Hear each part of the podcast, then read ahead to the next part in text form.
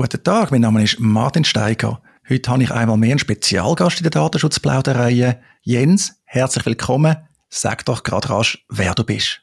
Ja, hallo Martin, ich bin der Jens Kessner. Ich bin äh, stellvertretender Leiter Telekomrecht beim Bundesamt für Kommunikation und ich mache schon seit zwei Jahrzehnten Gesetz für Digitalisierung.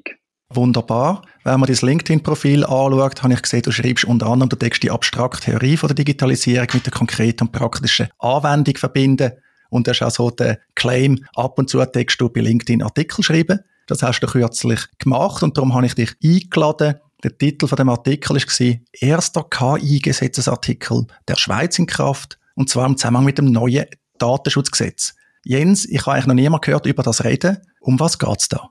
Ja, es gibt im neuen Datenschutzgesetz eben äh, Artikel 21. Das ist die Informationspflicht bei einer automatisierten Einzelentscheidung. Automatisierte Einzelentscheidung, da kann man nicht nur eine normale Entscheidung von einem Computer darunter verstehen, sondern vor allem muss man darunter verstehen, die Entscheidung von einem Computer, wo KI nutzt. Genau, das ist der neue Artikel 21. Wirklich ein völlig unterentwickeltes Thema aus meiner Sicht. Auch in den schon vorhandenen Kommentierungen wird das zwar natürlich behandelt, aber eigentlich nicht groß unter dem Gesichtspunkt künstliche Intelligenz, Artificial Intelligence, Machine Learning. Was denkst du, Jens? Eigentlich ist das ja sensationell. Wir reden alle über KI-Regulierung, im Parlament gibt es Vorstöße und jetzt haben wir seit dem 1. September schon etwas. Ja, das ist aber genau der Punkt von wegen Theorie und Praxis verbinden. Theorie, was, was ist eine KI? Das ist eigentlich, man hat normale Programme, die von Leuten geschrieben werden. Und KI oder Machine Learning, das ist einfach ein Programm, wo ein Teil von Menschen geschrieben wird, wo sich aber nachher verändern durch Trainingsdaten. Das ist also auch einfach ein Programm wie andere auch. Insofern gibt es da keinen grossen Riesenunterschied zwischen KI und anderen Programmen, anderen Automaten andere Computerprogramme.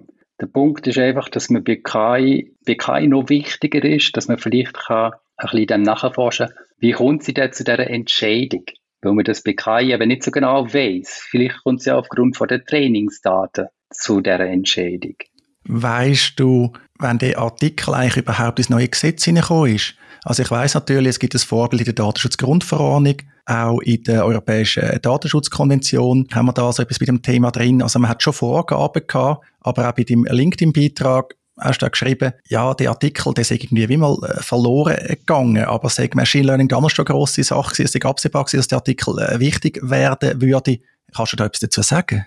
Also ohne zu fest in Details zu gehen, ich bin dort so ein bisschen dabei gewesen, zwischen 2012 und 2017 und zeitweise hat man gefunden, ähm, der Artikel braucht es eigentlich nicht. Und ähm, dann ist eigentlich schon absehbar gewesen, jetzt so in der Branche, dass Machine Learning wirklich ein grosses Ding könnte werden. Und da hat es mir gedacht, mal, der Artikel, der kann jetzt genau beim Machine Learning uns helfen. Und ähm, der ist wichtig. Und zudem, ich meine, wir wollen ja auch, dass die EU das Schweizer Datenschutzrecht für angemessen haltet, einen Angemessenheitsbeschluss macht. Und für das ist so sinnvoll, dass wir ein, ein ähnliches Datenschutzrecht haben wie die EU. Von daher das ist noch ein Grund für so einen Artikel zu haben. Aber der Hauptgrund für mich ist schon gewesen, die Idee, Machine Learning, da kommt etwas, was wirklich groß ist. Ja, stimmt. Da ist noch Pendenz, nämlich ein neuer Angemessenheitsbeschluss von der Europäischen Kommission, jetzt mit dem neuen Gesetz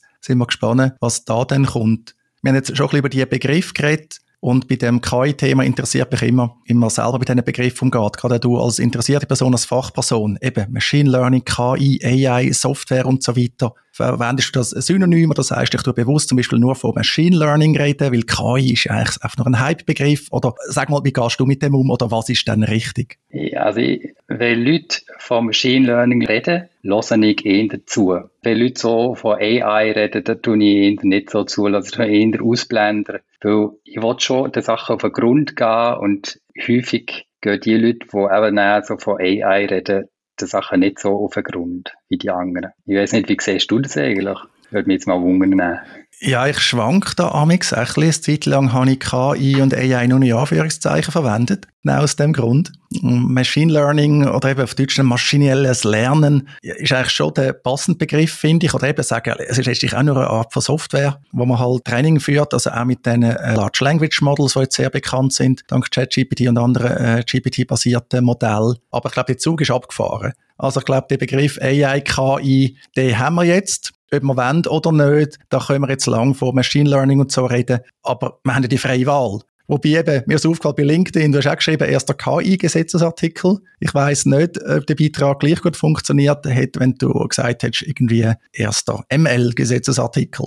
Ja, genau. Und das finde ich ein ganz wichtiger Punkt. In dem Artikel vom Datenschutzgesetz, da ist nie eine Rede von KI. Und ich habe schon Erfahrungen mit Sättigen. Wenn man das Schlagwort nicht aufbringt, dann wird der Artikel nicht so eingeordnet in Regel. Ich habe schon mal einen Artikel geschrieben, 45c vom Vermeldegesetz, der kennt fast niemand, aber es geht um Cookies.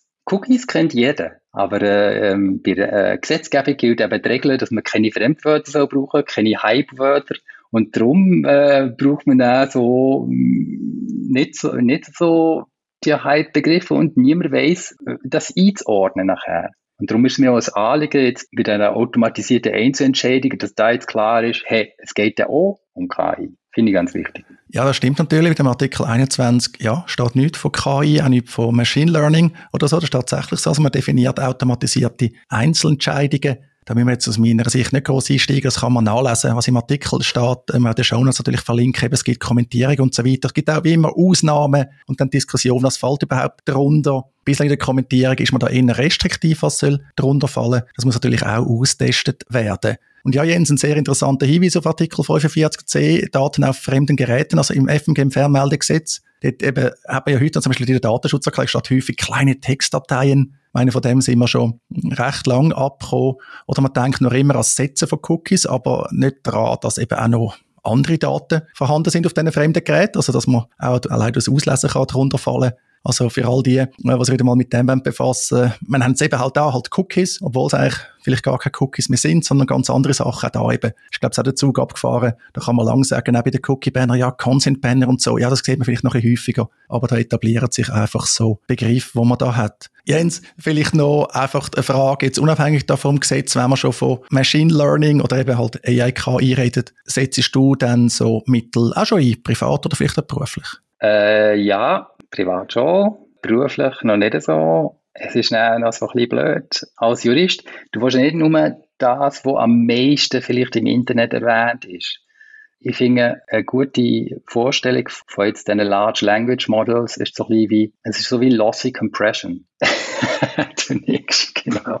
Es ist, es gibt dir einfach das weiter, wo die meisten Leute denken. Und das, also wir haben zum Beispiel mal einen gehabt, der hat uns geschrieben, gibt es eigentlich äh, der und der Gesetzesartikel? Und dann haben wir gesagt, nein, den gibt es nicht. Dann hat er gesagt, mo, weil äh, ChatGPT hat mir gesagt, dass es den gibt.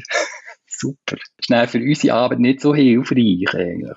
Ja, genau, das sind dann die Blamagen. Wenn man als Anwalt das vielleicht nicht merkt, sind auch schon viele Medien öffentlich geworden, dass da eben halt Sachen erfunden worden sind, Wobei am Schluss ist das einfach eine Qualitätsfrage. Also wenn ich sonst Quellen nutze, muss ich auch prüfen, stimmt das oder es geht mir ab und zu, oder man merkt, äh, die Quelle ist nicht überprüft worden, man hat die einfach übernommen aus der Fußnote, dann kann es ja auch Fehler geben. Du hast jetzt noch den Begriff von der Lossy Compression erwähnt. Ich habe ein bisschen genickt und ein bisschen geschmunzelt. Ich weiß nicht, ob das alle, die uns jetzt zuhören, äh, verstehen. Ich tue dann da auch etwas verlinken. Da finden wir sicher einen Wikipedia-Artikel, der das beschreibt. Aber ich würde es vielleicht so zusammenfassen, Jens. Lossy Compression eben typischerweise ein Bild. Beispiel, man reduziert eigentlich die Datenmenge so weit, dass das Bild einfach noch genug sichtbar ist. Aber äh, ja, viel mehr ist dann äh, nicht mehr um. Und wenn man halt stark komprimiert, dann gibt es ein Artefakt und man sieht gar nicht mehr. Für mich das bekannteste ist das JPEG-Format.